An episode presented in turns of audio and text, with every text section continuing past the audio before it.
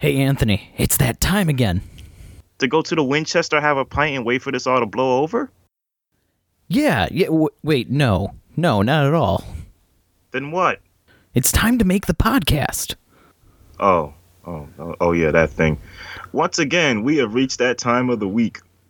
Time to dive into the movies we love and the movies we wish we could forget. Pitting them against each other to receive praise uh, or hatred. Based on a scale of our choosing.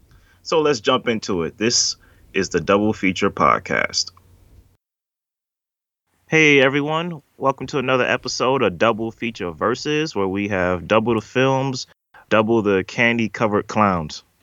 That that was probably the most generic opening we've done since we started.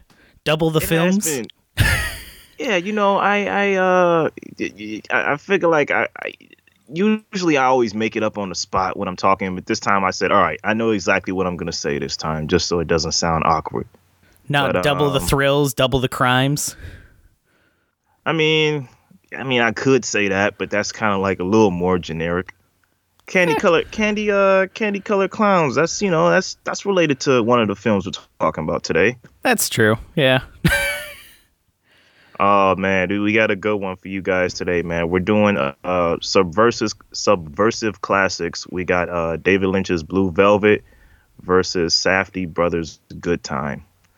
And uh this is special, man, because I I love both of these movies, but this was your first time watching both of them, right? Yes, this was the first time that I went through and watched both of these movies. And I know that you basically told me, you know, when I said I had never seen Blue Velvet, you freaked out because you were like, how is that possible?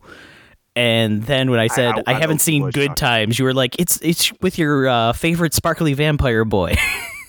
Okay, after this, after watching this movie, he's no longer sparkly vampire guy. You you got now he's just vampire guy. You got no right to call him sparkling anymore. I was gonna say there, there's no way that I'm gonna forget that he was the vampire in uh, the Twilight series. Like even the Lighthouse didn't make me forget that, and I loved his performance in Lighthouse. you take, the sparkling off and, and we're good. But Okay. you can't you can you can no longer say sparkling, not after that great performance. Yeah, But I um we'll get into that. Do you want to jump into that one first, or do you want to jump into Blue Velvet first? um I think Blue Velvet because it's more of a classic, uh because it's more legendary. We'll do Good Time first. We'll do Good Time first. Yeah, we can do Good Time. Okay. So, uh, right off the bat, uh, I went into this movie absolutely blind, and I came out of it loving every minute of it. Uh, this movie surprised me in some ways I didn't expect it to. It, it kind of has the same effect as Kajillionaire, where it, Yes. everything that you're expecting is completely the opposite of what happens. And it's not even like that, like we're subverting your expectations.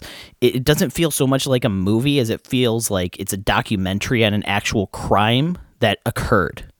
yeah, I I feel like um this film, you know, directed by Josh and Benny Safdie. This is the film before Uncut Gems, and you know, the the one parallel you can make between two of these films is that they're by the seat, you know, uh, cinema verite as filmmaking is like just just great.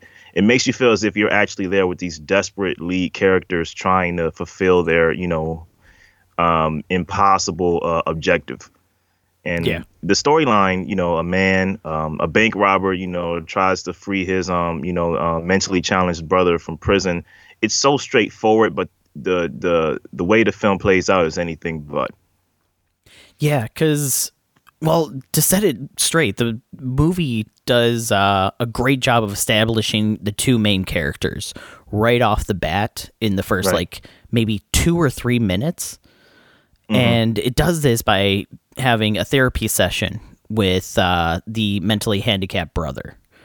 And I'll be honest, I can't remember the names of the people in this movie because they don't really say their names often. Right.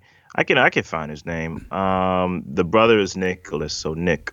Okay, so with Nick, he uh, is going through his therapy session and everything. He's being asked questions like uh, the what is it? The loud wheel gets the uh, oil, or the squeaky wheel gets the oil. What do you think that means? Yeah, like he he, he's telling them like different kind of sayings that, that kind of equate to um you know the most uh just kind of like like the most on time person gets the rewards or something like that or you know. Mm-hmm. and uh, at some point it kind of uh, leads to some interesting backstory that gets explained later on in the film if, if you know if you, if you pay attention yeah. between um the relationship between his brother and their grandmother. Yeah. So it's it's great because it kind of shows uh what kind of mental capacity this person is at you know because basically yeah. when he's saying these sayings what do you think this means and he just basically repeats well it means what the saying is the squeaky wheel will get the oil you know he doesn't get like the subtext or anything behind it and right. what was the question that was asked that made him actually open up about uh, the grandma hurting you know, I don't ex- I don't remember the exact quote, but I think it was something to do with uh, pans or something like that. Something with heat. Then, yeah, he starts to cry. He says, "Why are you crying?" He says, "Oh, you know, my grandmother. She told me I couldn't touch the food, and I, I threw the pan." And then the guy is almost like, um, "Oh, did you did you almost hurt your grandmother with the pan?" And he kind of goes quiet. Like it's a very powerful scene. Mm-hmm. It's it, it's a it's a great way to jump off, especially when his brother um, Connie, who's the main character, kind of steps in and says, "Oh, uh, how would you like it if I made you cry?" and kind of takes his brother out of there. And like, it's an interesting dynamic between these two brothers because, like, as as an audience member, you know Connie's not a good influence on Nick, but you know that he loves Nick. Yeah. Yeah. You get that very quickly that he really does care for his brother, but he mm-hmm. is a terrible, terrible person overall. And that's established very quickly by him yelling at the therapist. And then when, you know, he takes his brother out of therapy, he starts telling him, "No, you don't. You don't need to tell those people. You are who you are." Blah blah blah. Uh, right. Here, do this. Do that. We got to go do this. You ready for this? We're, we're gonna do brings this. him into a bank robbery. Yeah. Like the next scene, and dude, dude, the way that bank robbery was shot, like even not the way it was shot, but like how like how ingenious it was. Their costumes as like you know those black construction workers. Yeah. Those masks are very realistic. Oh yeah yeah, it was a very like real kind of thing. Like it wasn't kind of blown out of proportion. Like oh, there was a big shootout and everything like that. No, it was very calm and you know, here put the money in the bag. Now we got to run. You know, where's the getaway driver? Why is the getaway driver not here? Hey man, where are you?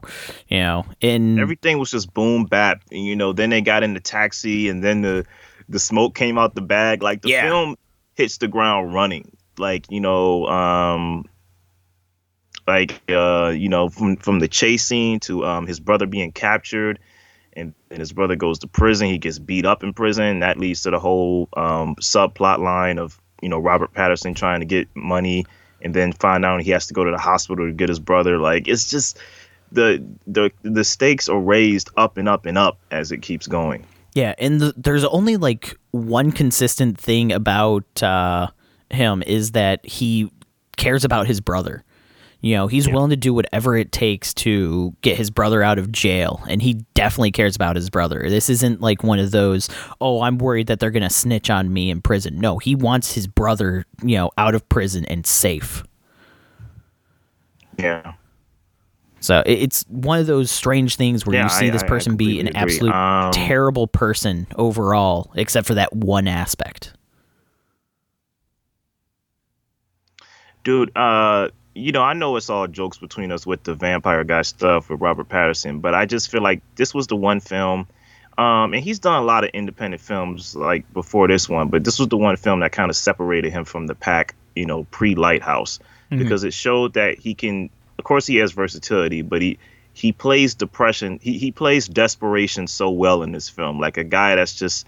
You know, similar to Adam Sandler's character in Uncut Gems, a guy that's like so desperate willing to jump over anyone to get his objective. You know, this guy's objective is to get his brother, to make sure his brother's safe. But obviously, he's, he's going about it the, the worst way and he's screwing over like the wrong people. Yeah. Well, even when things are going wrong, uh, he just kind of goes with he it to try out. and find out a new like plan. Uh, you can tell that he's he's very smart in his calculations of what he's doing but he of course has absolutely you know no control over what's going on but he's trying to like he thinks on his feet. Yeah he thinks on his feet and he wants to always think that he's in control when he isn't. It, it really shows in a lot of scenes. Uh, i th- think one of my favorite scenes in this movie is after they get back from uh, well i guess to backtrack a bit. Uh, in the hospital they end up uh, trying to break out his brother, and they break out the mm-hmm. wrong person. And he breaks out the wrong person. Yeah. He did it all himself. Yeah, he uh, does. Is a guy that, yeah. So, and this person ended up being a drug dealer and everything. So they go to try and get his stash so they could sell it so he can get the money so he can bail out his brother. And he doesn't tell this to the drug dealer. He's like, "Oh yeah, I'm going to help you and we're going to, you know, get that you know the drugs and everything that you dropped off somewhere to yeah i um i feel like um uh like when i when i first saw this film this was back in the age of movie pass. So um i saw this very early in the morning when nobody was at the theater and um, I remember like this film, like I expected good things from it, but I, I never watched the trailer. I just saw good reviews, so I said I'm gonna give this a chance because I know Robert Pattinson can act. I just want to see him like kind of get his moment, and like the film like kind of surpassed my expectations. Like when that twist happened, when the dude woke up and it turns out it wasn't his brother, like I was mm-hmm. like, oh shit, what's gonna happen now? Yeah, you know, and dude, the film, and uh, here's here's why I feel it did subvert expectations for the better. I love the interlude with the drug dealer where he's telling his whole story. He's like, man, I don't even know how I got here, man. I just got out of prison. I met up with my boy. We did some uh, what, what was that? Uh, was LSD. We did some LSD. We ran into like this carnival place, running from the cops. I went, jumped into this taxi. The taxi driver was going crazy, speeding, and I had to just jump out. And I was like, dude, that was a that was an interlude where like if you, if someone had just told you that out of nowhere, you would think it would be so pointless, but it just fits in this film. Right. Like where the guy's yeah. telling his story, and the whole time Robert Pattinson's just looking at him, like because he's going through his little trials and tribulations. This is this film is just one big ball of desperation. I feel like if Uncut Gems was anxiety, this film is desperation. Yeah, one hundred percent. And it's the moments with uh that uh, the drug dealer and him that are some of the best. Like my favorite is when they're sitting in the apartment and they're just waiting on uh, what was it his phone to charge for him to be able to call his dealer and everything to get money. Right. And they have this little conversation of, you know, you think you're so great. You think that you have everything figured out. Dude, I'm Oh yeah. You know, you don't know me. You don't know who I am you're only getting this little glimpse at me. You have no idea who I actually am, and you're judging me. W- look at you. How can you judge somebody when you're in the state that you're in? I love that confrontation because these are both two people who have problems. One guy's a drunk. He just got out of prison. He, he, like he just he just narrowly escaped a hospital, and he's getting drunk. Mm. Like this is the reason you you fucked up in the first place. The other guy, he manipulates people to get what he wants and he can't realize that you know to get while while the motivation behind what he does is not bad the actions he does to get it are not good. Like these are right. both two deeply flawed people. Like i love that confrontation. Yeah that is easily my favorite scene in the entire movie. And that's saying something because there's a lot of great scenes in this movie but oh, yeah. that one just stands out to me because it's literally just a real conversation and it's not like a hollywooded up script or anything like that like you don't see them like freaking out it's very like somber moment of him just going dude look at yourself and think about what you're judging me on you're the dude that just broke somebody out of a hospital that right. you got the wrong person and then you just followed me into a random theme park to pick up drugs that you didn't know if they existed or not. We knocked out a security guard. You know, like, uh, what is your life doing that's so great that you're going to judge me on my life? Right. You're, you're literally the reason why your brother's in prison. Yeah. So it, it uh, there's so every person in this movie was great when it came to acting. Uh, yes, Robert Pattinson knocked it out of the park, absolutely, which he has been doing in a lot of movies, as you mentioned earlier. And yeah, yeah, of course. You know, I, I still I love to joke that he's the sparkly vampire and everything like that, but I am very much aware that he is a great act. Like when he was brought on to be Batman, my first thought, of course, was sparkly vampire guy. Oh wait, yeah, he was in Lighthouse. Never mind, he's good. yeah, yeah, he's vampire guy now. There's no more sparkly. Spark- We'll see. Sparkly's done. But uh, Um, yeah, it. I absolutely love this movie. It surprised me in every way possible, and I just Yeah, love this I- movie. the supporting roles in this film are pretty great too. Like you got Jennifer Jason Leigh as his um as uh Connie's uh older like I, I wouldn't say girlfriend because I feel like that's just a straight up like uh manipulating manipulative relationship because you tell she He's the using her. one. right he's using her and you know she's using her mom's money and you can tell there's a lot of manipulation there and um you can tell she kind of has some issues. I like uh Barkhad Abdi as the security guard who they kind of drug and like changed. Oh, the one from Adventureland. I don't. I remember him from um. Look at me. Look at No, me. no, no. No, that's I the am name of the park. Now.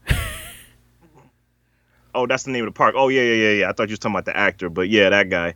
Um, I liked him. I liked. Uh, I liked uh, the the little girl that uh that kind of helps them, whose um grandma uh, house they go in. Yeah. Yeah. Do you, do you know is- where uh, the car is? Yeah, there's a car here. Do you have the keys? Where are the keys? Go find the keys. Oh man. Hey, don't don't confuse yourself. You're only gonna make it worse for me. is, isn't that what he says? Yeah. Um. Oh, and then when she's sitting in the car in the parking lot, when he's turning on all the breakers for all the stuff. Hold on, I gotta go. Something's happening. Right. Um. I, I feel like that's such a great eight million stories in New York type of moment because like she, you know, of course when she comes to see what happens, the cops are like, you know, they say to Robert Pattinson who's dressed up as a security guard, "Hey, you know her?" No, no, I don't know her. She wasn't involved. And like you could tell, like she she kind of just lets him go and doesn't snitch on him because it's like it's kind of like what they say in the car. It's like, hey, you feel like everyone kind of has like a destiny and like you, you feel that things are meant to happen? She's like, yeah, yeah, I get it. I felt like that that scene kind of like mirrored that whole conversation they had. Yeah. Yeah, they, there's definitely a lot of like subtext that comes back into play throughout the movie. Like this is another one of those movies where dialogue is not wasted at all and every bit of dialogue has impact in some way into the future of the movie or something that happened in the movie. And it, it it, it this one stands up there with Kajillionaire as like one of those surprise hits that I would have never expected. Um, I think the person that got the happy ending in the end and one that really uh, deserved it was uh, Nick. Yeah. because once uh once Connie's arrested and you know uh per what the psychologist said takes uh takes responsibility for his crimes, you know Nick finally um goes into a therapy class and you you could tell he's on his road to uh recovery and you know being a I guess I guess being a well established individual. Yeah, because even the therapist, I believe, says you you're doing really well now. You're you're improving a lot. You know, th- this is a good Yeah. thing for you. This is a good thing for your brother. You guys, you know, are coming gonna come out of this stronger. You're doing better now. Right. Um man, what a messed up family. Yeah, it, it- horrible family, horrible people, uh, but great movie. I, I yeah, this one is definitely one that I'll be recommending for years to come as like the you know Robert Pattinson kind of thing. This might actually replace The Lighthouse as the Robert Pattinson movie I recommend people watch. Oh yeah, definitely, man. Because when I talk to people, and you know, I heard all the hubbub about Batman. Like, hold up, dude from Twilight. I'm like, dude, have you seen Good Time? Because and they'll be like, Good Times, like the '70s show. It's like, no, no, no, no, no, no, no. Good Time. Uh, he's like, no. I'm like, okay, watch that immediately and tell me if he's still uh the Twilight dude. Yeah, yeah. I'll. It, it's gonna be hard for me to recommend this over Lighthouse because I absolutely love that movie so much. Recommend both, both, do both. Yeah. they're they're both up there. Both. tell them to watch Good Time, and then tell them to watch Lighthouse as a good uh uh good a good um cherry on top. Yeah. Uh, but Uh, straight up, man, uh, five out of five, dude. I just like you, I watched this film and it subverted my expectations, and it just it took me for a wild ride. yeah, this one, uh, like I said, I put it at the same pedestal as Kajillionaire. Five out of five, no questions asked. It, it's up there. It deserves that position. Oh, dude. Uh, before we move on, the music. Uh, uh, one of th- uh, on a on a Thrix Point Never. I don't know how to say his name, but um, dude, this this '80s uh synth like score was amazing. It went so great with this film. I I 100% agree. Um, that wasn't even like one of the things on my list of like things that were amazing. But yeah, 100%. The soundtrack definitely matched this movie. Same with like the camera work and everything like that. Like the steady kind of, I guess, rush that everything's always in. It, the camera work and the neon music, logo. everything fell right. And then the title logo uh with you know the the the you know the the title where it says good time like Mhm. ev- everything did fit man. Um the safdie brothers like they're directors i'm always going to be looking out for. And even like some films they've made before this uh like i know they made a, a great sports document documentary called uh Lenny Cooke. Uh that's pretty good. Um they really uh, it's a mix of archival footage and new footage uh, talking about this um this former high school basketball players like rise and fall trying to get to the NBA. Uh, they're very talented filmmakers, man. Yeah, I can. I can't think of anything that I've seen by them before, or if I have, I didn't recognize them as the directors. They've been independent darlings for a while. I know they made another film called um, Heaven Knows What. I think it's called. Hold on, let me make sure. Yeah, Heaven Knows What, and I think the two others, uh, Pleasure of Being Robbed and Daddy Longlegs, are like very, very independent films. Okay, I don't think I've seen anything else by them. Then, if I have, it would be kind of a surprising. Oh, I recognize that movie kind of ordeal. Yeah. But Well, now we got to move on to, uh, you know, she wore blue velvet. I'm not a good singer. Um, we'll auto tune it Oh, in post. yeah, we'll auto tune in post. Um, oh man, I love this film so much. I love David Lynch's Blue Velvet. But before I say anything, um, I've always said, well, I haven't always said, but I've always thought that this film, Blue Velvet, isn't really a, a film you watch. It's really a film you experience.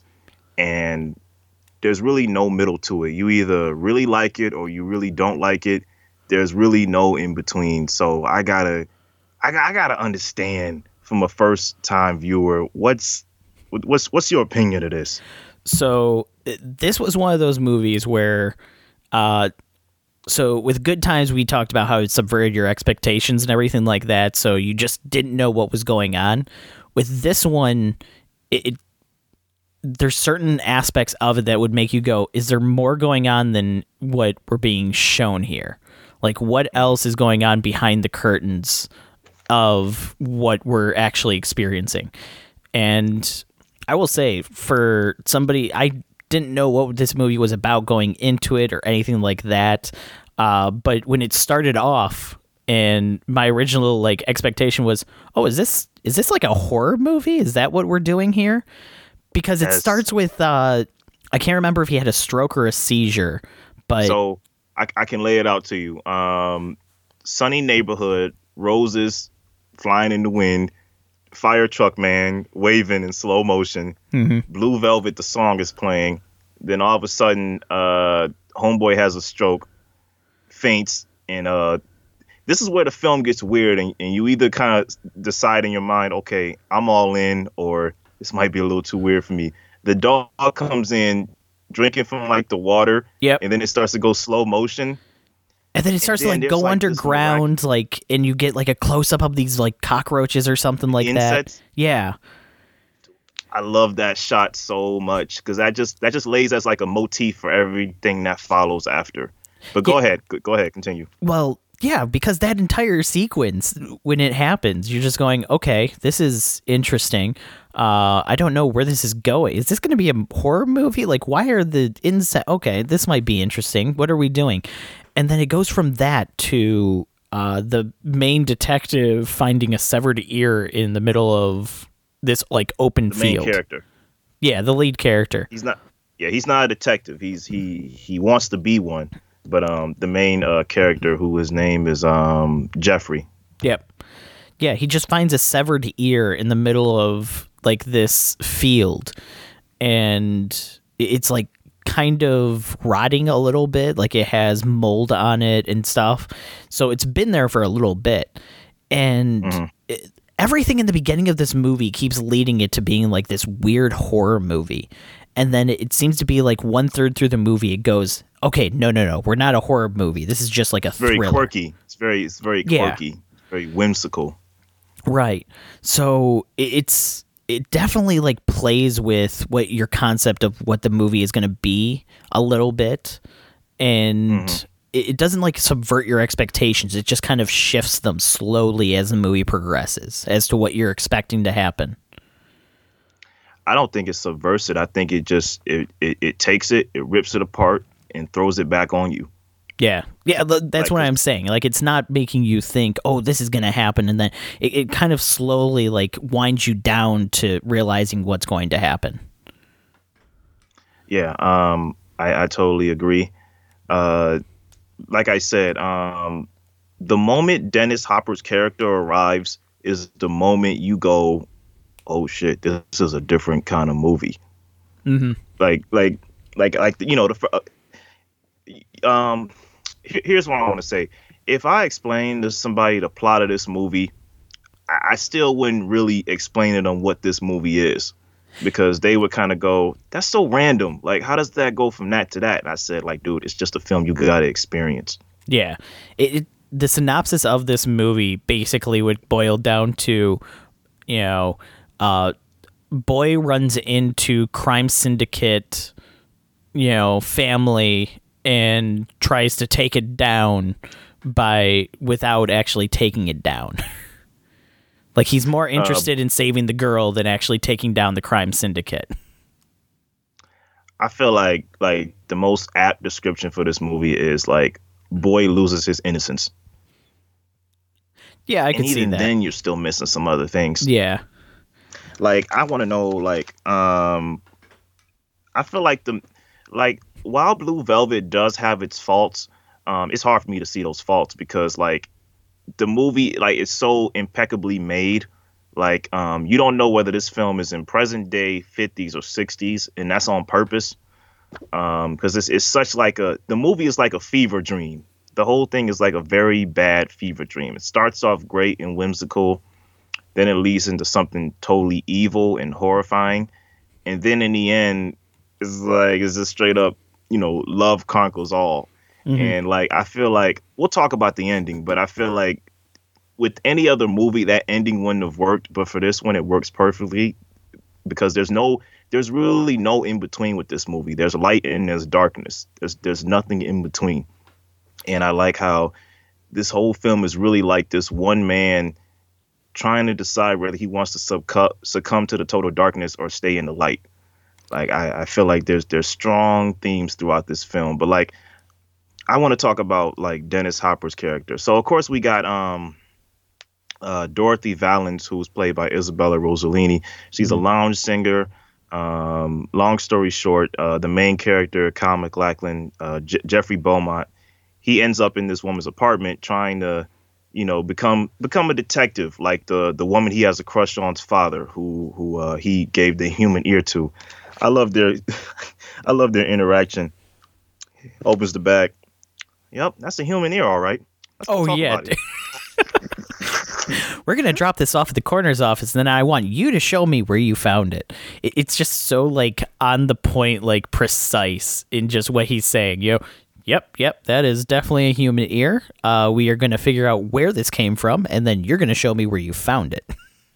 right so he he breaks into this apartment and um you know the lounge singer comes home she finds him uh makes him strip naked It- Well, it he was hiding in her closet because Right, right, he right. he was supposed to get like a signal and when she came home from his the girl that he has a crush on and she gave Yeah. the signal but he didn't hear it because he was like in the bathroom or something Yeah, um, he was in the bathroom. He was uh, flushing the toilet. He didn't hear it. But uh, anyway, um, so long story short, you know, he hides in the closet. She finds him. Uh, she makes him strip. Um, it almost leads to a sex scene. But then, like, dude, one of the best cinematic villains of all time shows up. Like Dennis Hopper, we already know he's a great actor, but like this is Mhm. like the role like after he got into some trouble in Hollywood that kind of like put him more into serious um, great actor conversations. Like Frank Booth is such an evil character, but like the way Dennis Hopper plays him, like it, it teeter totters between horrible and just laugh out loud hysterical. oh absolutely Like uh, the scene where he showed. Go ahead. well that intro scene is uh, a way to introduce him as like a character he seems very threatening at 1st Mm-hmm. you know because he comes in he you know sit down don't look at me you know don't say anything you know and then he goes Where's my into bourbon? yeah and then he goes into this weird like role play and you know it's just so much of like a distinct jump in his like personality uh, in that one scene alone and you really get to see his acting ability in that scene because he just jumps all over the place and in a good way you know and he keeps sucking on the the the noxious gas the whole time. Like that's just like Yes. that's one of the most creepy things ever. Like he keeps that gas mask around. Um, what was I about to say? Like uh, from that point on, you kind of know what movie you're into. Like you know that this is a movie that like. Again, like I feel like this film kind of spoke to America in a way when it came out in 1980 because like there's always been there's always been the the vision of what America is, you know, like green lawns, white picket fence, dogs, and then you go underneath and you see the insects, you know, the seedy undergrounds, the gangsters, crime, you know. Um, I really feel like this film showed like how schizophrenic America and its promise and what its reality can be. Uh, I I I think when it first came out, it, it this this film really did polarize some people, and and you know, um, for good reason. Like you know, it has like like like the the first scene we're introduced to the main villain is really a rape scene. Like in that, it I can Oh, imagine yeah. like that's pretty jarring.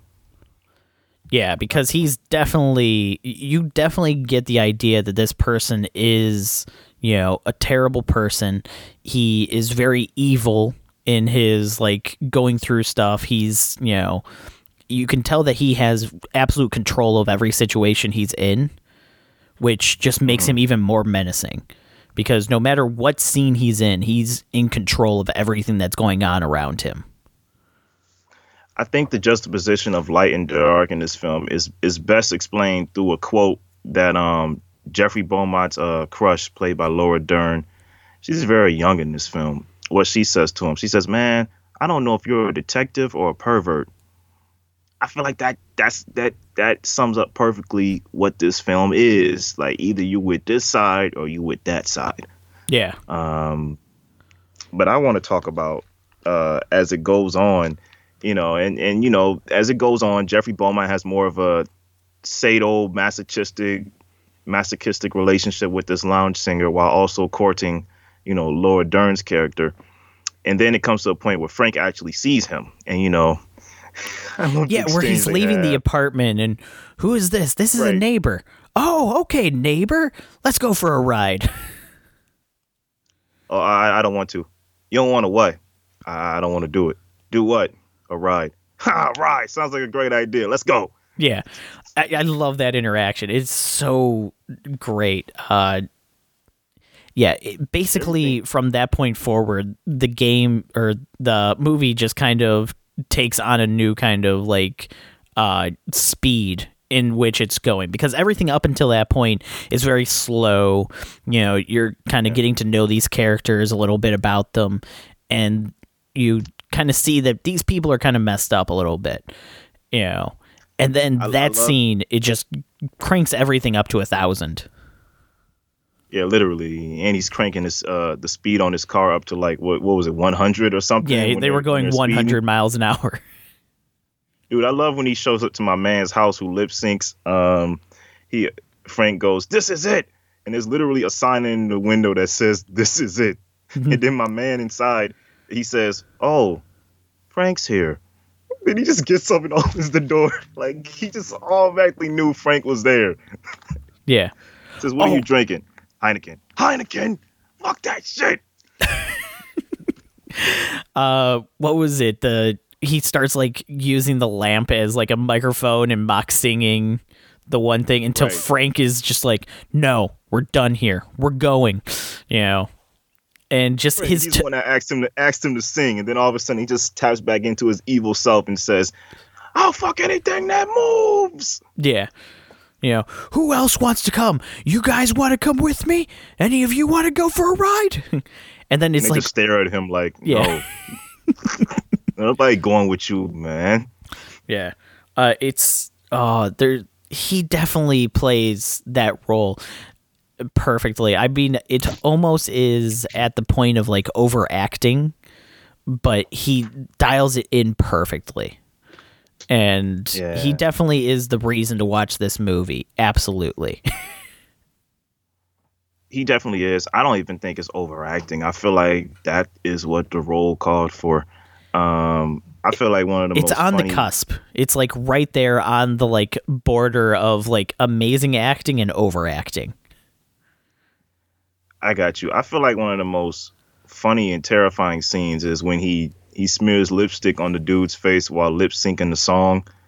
Um, Oh, yeah. the In Dream song while while homegirl's dancing on the roof. Like it's like that's one of those great scenes in this film. Like and like that's kind of like David Lynch's style, like his surreal style, where like you don't know whether to laugh, feel horrified, or be like, I, I, I don't know how to respond to this scene. well yeah there's there's a lot of scenes like that in this movie. Like even the one that we talked about before when uh you know it wannabe detective was standing in the closet and watching frank you know have his weird role play session with dorothy. And you're just going this is this is creepy and hilarious at the same time. You know what Yeah. what am i supposed to be feeling from this? Yeah, I um I just love the lines in that scene like like uh I'm gonna write you a love letter straight from my fucking heart. You Yeah. know what a love letter is? no, it's a bullet. Yeah, there's there's so There's many lot- great quotable moments in this. I dude, I highly I I doubt that it's overacting, man. I feel like that's true passion coming from Dennis Hopper's performance. I I, I wouldn't even say it's on the cusp. I say it's just right. Oh, it came off as like just on the cusp to me, uh, but in a good way. Like I wasn't going, oh, this guy is just taking it too far. It was like, oh, this is great, but it's going, you know, i to extreme points sometimes. But yeah, that's probably what the movie called for at the same time. But No, he I- stole every scene that he was in. Oh yeah, I feel like the only crime that came out aftermath of this film is that he wasn't even nominated for best supporting actor. He didn't even get a nomination. I'm I think with other with other like like beyond the Oscars, I feel like I feel like he did get some not did get some awards. Like David Lynch was nominated for best director, but I he didn't get nominated for best supporting actor, which is a crime. That's Yeah. a crime. Uh, if he was the main actor, he would have definitely got some kind of nomination and everything for that same performance. The fact that he didn't get it as supporting, that's insane. Yeah. Um overall, man, I just I love this film, dude. I even love the final showdown. Uh he he walks in with the uh with the with the radio thing saying, I had the radio the whole time, you dumb shit. Oh yeah. He thinks he's in the he thinks he's in the bedroom, says, I'm coming to get you. Hey neighbor. he just Yeah. runs in there shooting.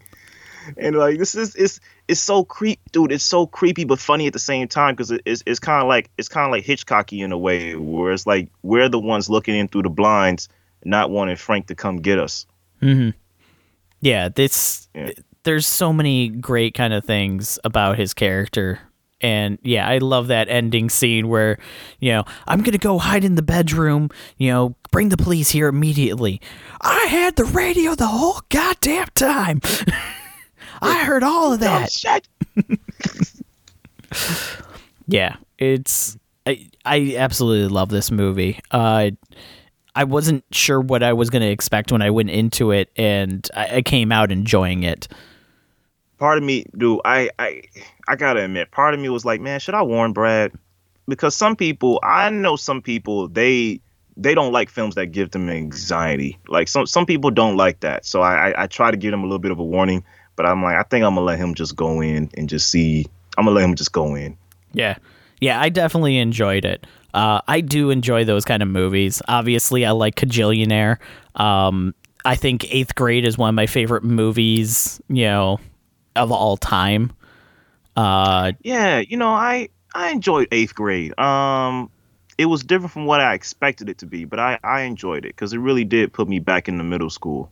Yeah, yeah. There, so movies that you kind of watch and it gives you like that anxious feeling or the anxiety or you know, I I, I like those movies. Yeah, you know, I'm fully on for watching more of those. But yeah, it's yeah. It, this one was definitely up there. It's it's a great movie. It's going to be hard one for me to like recommend to people though. Yeah, you got you got to know your audience. Like yeah. I knew you would I knew you would be receptive to this. I didn't know if you would like it, but I knew you would be receptive to it. But I don't, I don't know if I would recommend this film to my wife. I don't know if she would like this movie. Um, yeah, you got to know your audience because um, David Lynch is not for everybody. But I, uh, I wanted to ask you, uh, Isabella Rossellini, who plays who plays the lounge singer Dorothy. A lot of the controversy that comes from this film is that people feel that her performance is just used for shock value like there's that one you know disturbing scene uh, where she's like she's like in front of the house like like naked because I think she was like beaten and left oh, there. Yeah. And um, that leads to like this great scene in the living room where everybody's like just crying because like Laura Dern's character is crying because she realizes Jeffrey has a connection to this woman. Jeffrey is emotional because Dorothy is beaten and crying. Like and the mother doesn't know what to do. Like that's that's just a great scene in general. Like mm-hmm. a lot of this movie is like pure emotion. But what was your opinion? Do you feel like she's just there for shock value, or do you feel like her character actually had like a voice? I think her character had a voice because at the same time, she didn't decide to be there. Uh, she was basically kidnapped more or less because her family was being held hostage. Her yeah. son and I want to say her husband was as well, but yeah, yeah, uh, they both were. Does she reconnect with her husband at the end? I know her son. No, her husband. Like, uh, remember when Jeffrey goes in the room and he sees the two dead men, and yes. one of them is the cop. The other guy was her husband. Okay, I missed that part then. So yeah, yeah. Or I missed that. That's who that was. I remember seeing the two bodies because one was in the chair and the other one was kind of standing up, and yeah, I recognized the one. The yeah. Okay. So yeah, so yeah, she definitely had a voice in that because she was the perspective of somebody that was literally being held captive and abused in order to try and protect other people, and she didn't give up, you know, and she was in this weird situation, and then when, of course, you know, I want to be a detective boy shows up and everything like that, and she like sees this hope for you know somebody that can help her get out of this, but she has right. to like convince like was, them.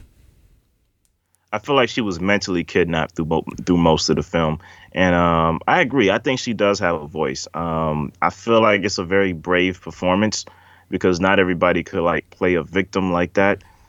Uh, but I, I yeah, I, I don't think she was just used for shock value. Um, I gotta say though, uh, yeah, um, overall, man, this film, I, the first time I watched it, I was kind of, I was thrown off, but um, I just love how, dude, I love that cheesy shot in the end with the mechanical Robin with the insect in its mouth. Oh yeah, and uh, like it's a strange world. Like like you you can tell that Robin is mechanical, but it's like that cheesy ending belongs so much in this film. Like any other film, that that wouldn't have worked. Mm-hmm. Yeah, it, also everything kind of comes to a nice close in the ending right before that happens. So Yeah. you know, Dorothy is uh, able to go back Talking to to her her son. son. Yep. Uh, I love that final shot. That final shot is more more po- poignant to me. yeah, that that's an impactful shot right there because the entire time you're kind of wondering, you know, is Frank going to just kill them and everything, and yeah, it's because he is an absolute psychotic mobster. You know, mm. Th- there's no telling what he will or will not do. You know, for all you know, he already killed them and he's still just holding her captive and going, I'll kill them if you don't do what I say. You know, and they're already dead. So Right. it's it's a very big moment where she's actually with her son. And then uh, the detective and the one girl decide to continue on with their relationship. Uh, He's not a detective, man. He's just he's That- just a regular college kid. yeah, I keep forgetting I guess that I guess he I guess he deserves that title after going through that wild ride. uh, I guess, I guess we but yeah, it's because every time that like he uh, is doing something, he's doing detective work in some way. So I always just kind of go, "Oh yeah, he's just a detective." it's the easier way to explain it in my head.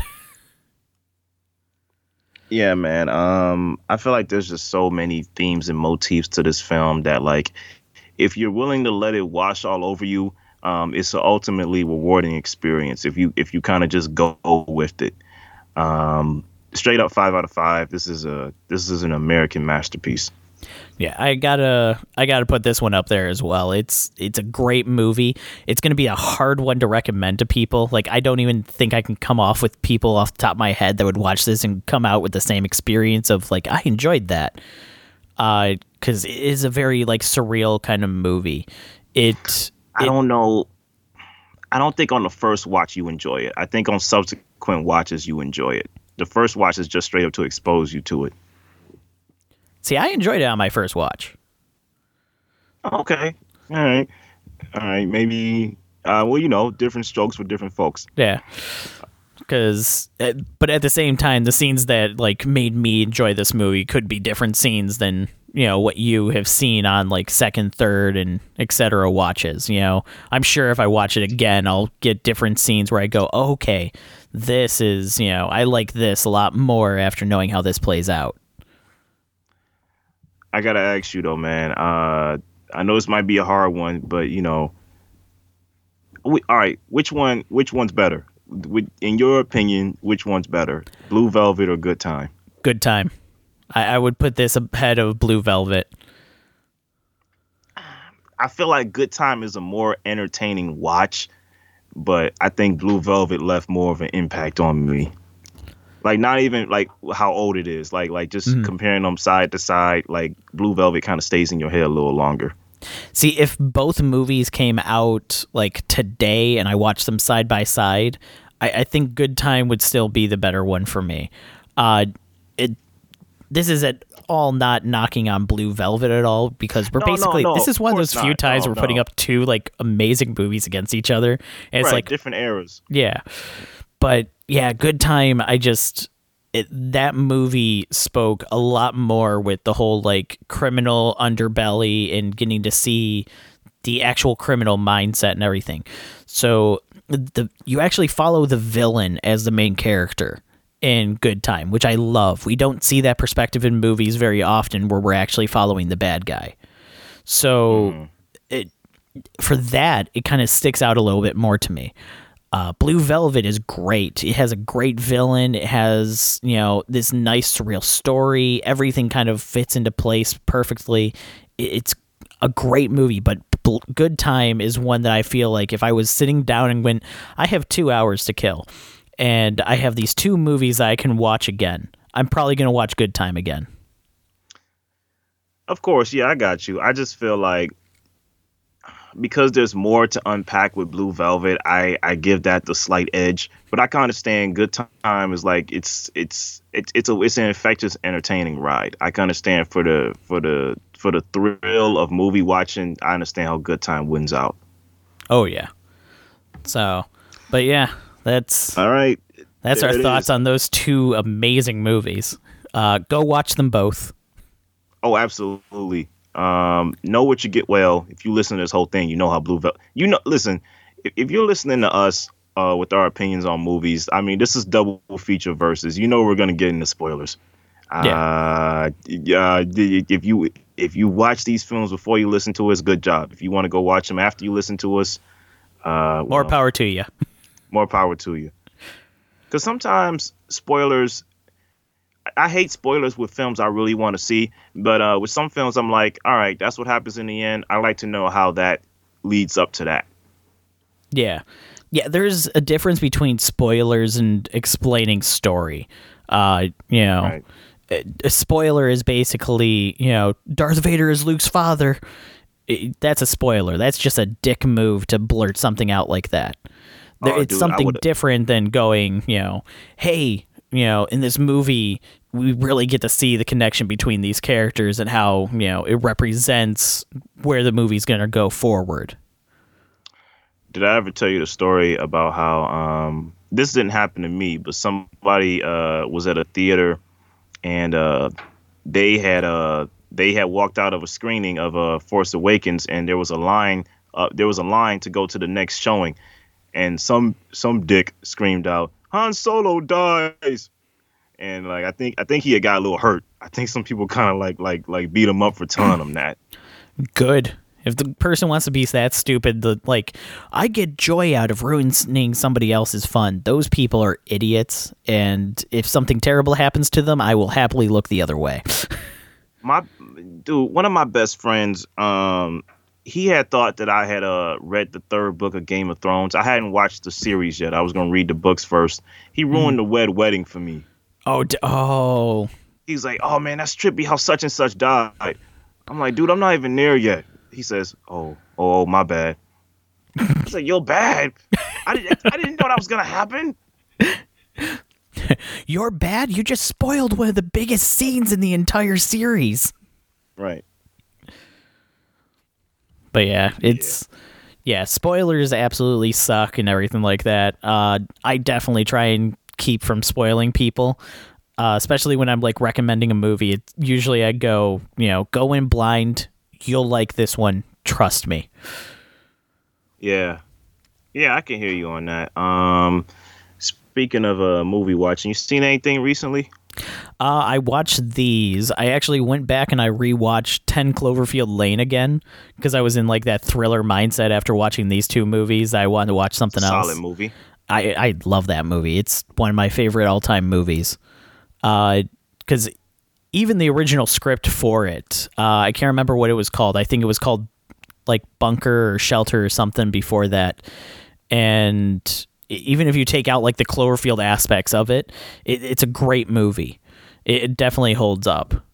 I kind of wish that we would have gotten the original ending from the script in that one though, because I think that one's a little bit more impactful than you know how that one actually ended. Mm.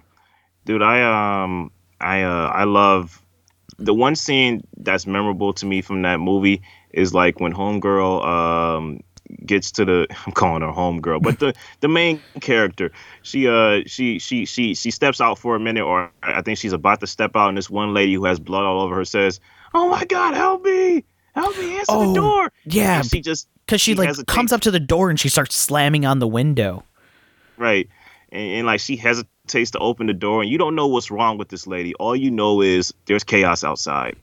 And like I know you would probably ask yourself, eh, would I open the door? And it's like I don't I don't think so because she's like you don't know what's wrong with her, you don't know what's going on outside. It's just that like that that that paranoia feel. Yeah. Well, even everything up to that point, she's being told, you know, everything's dead outside. There's nothing out there anymore. You know, the air is unbreathable. If you go out there, you will die, you know and then yeah. she's like trying to escape because she doesn't believe it and then all of a sudden she sees somebody that's like bloody you know she has cuts all over herself and everything like that like these bruises and she's trying to get into the shelter and you know it's one of those moments where she goes hold on. What is going on outside?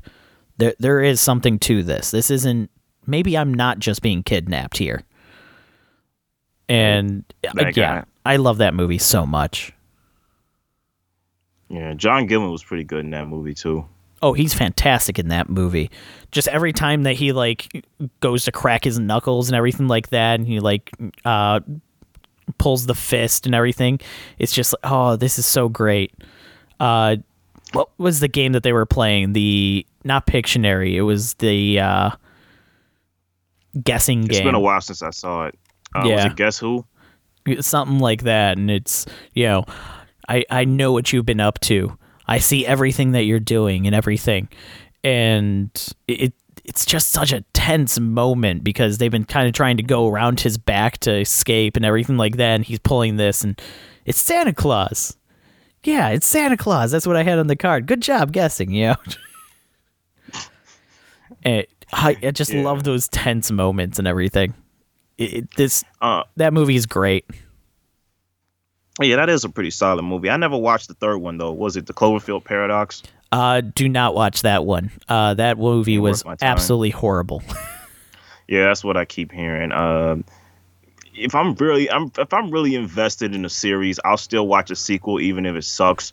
I know one day I'm probably gonna watch the the last Saw film that was made, Jigsaw, just because I've seen all the rest of them. I not that I think it's gonna be necessarily good. I'm just gonna watch it just to watch it. Jigsaw wasn't Um, that good. Uh, I am curious to see what happens with the Chris Rock. Oh, the Chris Rock one, that's Yeah. gonna be amazing. uh, I- I- Spiral. Spiral, that's what it's called. Yeah. I was trying to remember. I knew it wasn't called like Saw 17 or whatever. Uh, Dude, it looks like we might have a few films to watch come this Christmas, man. Uh, Wonder Woman 84 is coming to HBO Max. which is disappointing because we won't get it in 4K then. Uh, Disney Pixar Soul is coming to Disney Plus. Yep. Um, yeah, we got a few uh, hot topic releases come. I'm not a big fan of Godzilla revival films or reboot films, but Godzilla versus Kong might be coming to streaming. Um, Yeah, I think it's HBO and Netflix are in a bidding war for it right now. Yeah.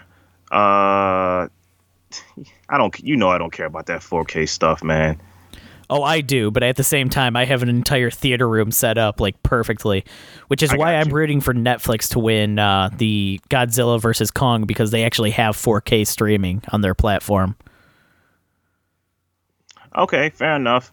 Uh, yeah, man. Looks like uh, this Corona thing is not letting up, and, and you know, uh, theaters are finally saying, "Okay, you win, universe. We'll put this stuff out on streaming." Yeah, yeah, and Disney is in a weird spot with it too because they've they released Mulan, but they released it to paying an extra twenty five dollars to watch it or something like that, or thirty dollars. That's what it was. Yeah, I wasn't gonna pay that price. Right. And then now they're giving us Pixar Soul for free with the Disney Plus subscription. Uh, but they're still holding on to the Black Widow movie. On the flip I side, risk- you have WB that's kind of going, okay, uh, Godzilla versus King Kong, we're to just throw that onto a streaming platform. You guys fight over who gets it. Uh, Wonder Woman, we're to throw that onto HBO Max. You know, Let me tell you something, man. I'm so tired of hearing about this Justice League Snyder cut. Like, I'm I'm tired of the you know the Ray Fisher versus Josh Whedon, Josh Whedon versus uh uh Snack Snyder. Just release the damn movie. Like, it doesn't need to be a five hour series. Like, are you serious? Like, really? Really? Well, originally it was going to be a Justice League Part 1 and Part 2 and WB stopped uh, Snyder and told him you get one movie. And so now that he's like has the reins of control again, he's going back to doing his part 1 part 2, which is going to be like a 4-hour series overall. This better be a masterpiece. You understand me? This better be a masterpiece. Oh, I guarantee there's some people at HBO Max's like CEO table going, I swear to God, if this gets anything less than 10 out of 10 stars from every critic, we are going to, you know, fire everybody that had anything to do with this movie and ruin them forever because they've spent so much in rebooting everything for this. I better look at this movie and say, you know what? Dawn of the Dead is no longer Zack Snyder's best film. This is his best work.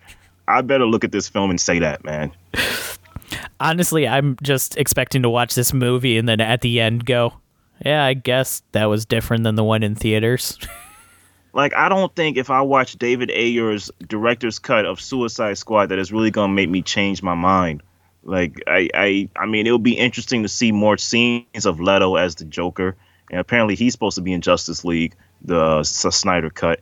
But I don't know if it's really gonna change my mind about the film. Like, oh, okay, that's just more stuff. So, all right. See, uh, so the difference between the Zack Snyder cut and a David Ayer cut, uh, the David Ayer cut of Suicide Squad, I think would actually change my opinion on that movie because a lot of my, you know, problems with that movie came with the editing and with the fact that the movie was edited and produced by a company that makes movie trailers. Oh yeah, you told me that. So I can see a David Ayer cut actually improving that movie substantially. Just having it actually, you know, laid out and played through the way that he scripted and shot those scenes instead of giving those same scenes to another company and going, make a movie. I got you. Um, two things. Uh, I um, I I just rewatched probably my favorite documentary of all time. You watch sports documentaries, thirty for Not 30? really. You know, I'm not I'm not really a sports guy, but I love sports documentaries, especially when they cover controversial topics. Um, like like you know O.J. Simpson the O.J. Simpson trial, right? Oh yeah, one hundred percent. Dude, the best documentary I, have ever seen. I put it one inch above Hoop Dreams, which is another great documentary. Uh, it's called OJ Made in America. It's like a five hour plus documentary, but it doesn't go. It doesn't feel like five hours when you're watching it. It's just. Is that the one it, that was on AMC? It was on ESPN. It was part of the Okay. 30 for 30 series.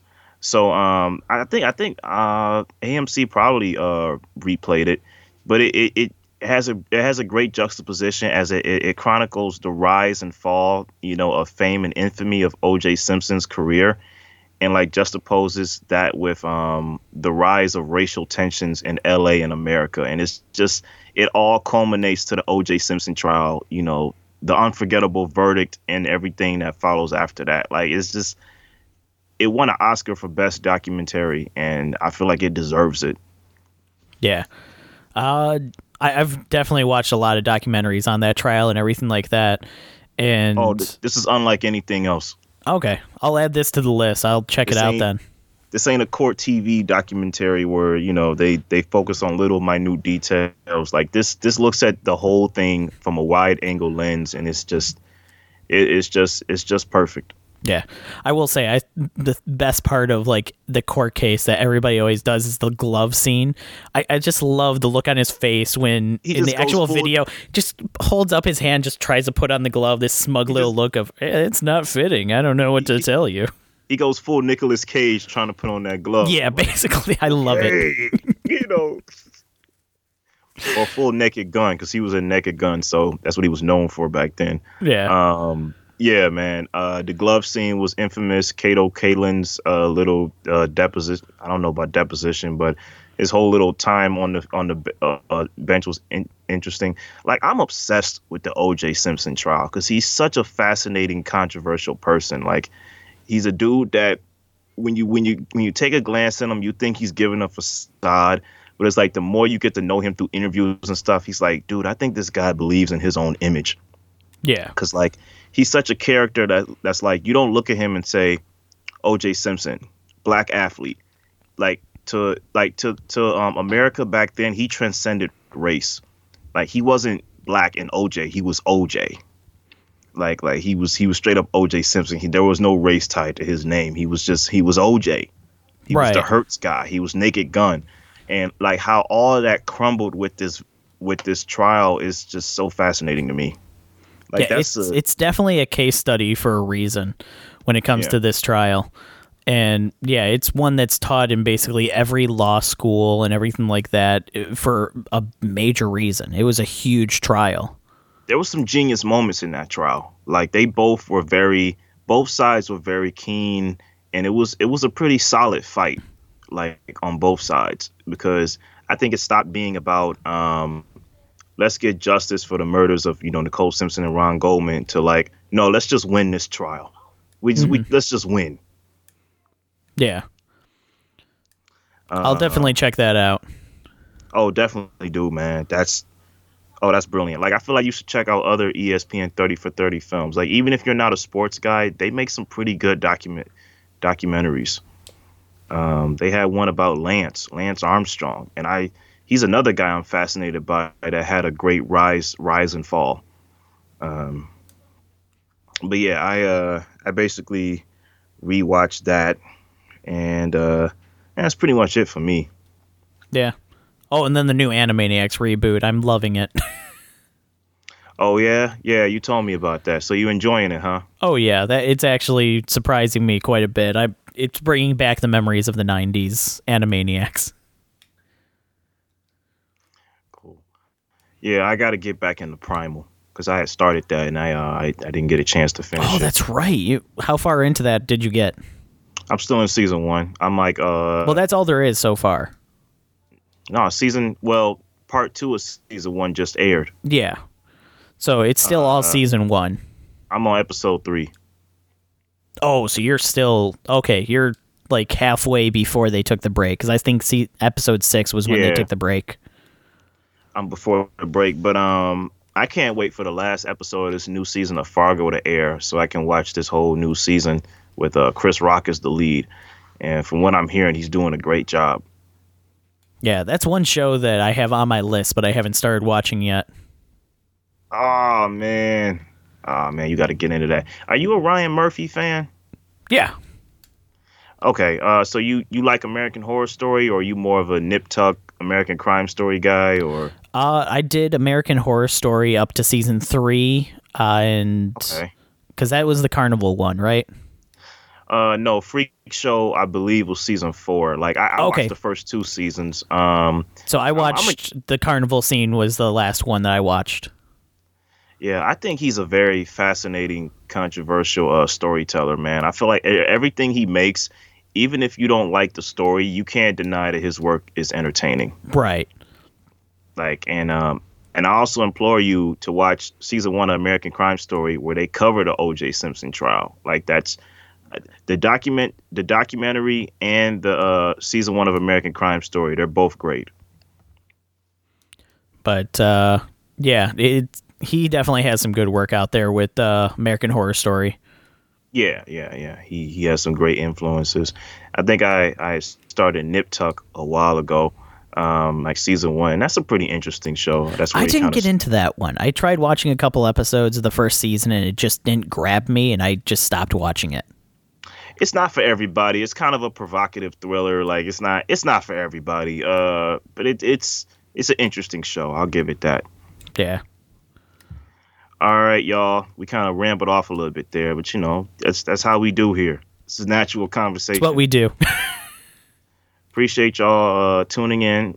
Uh, have a great one.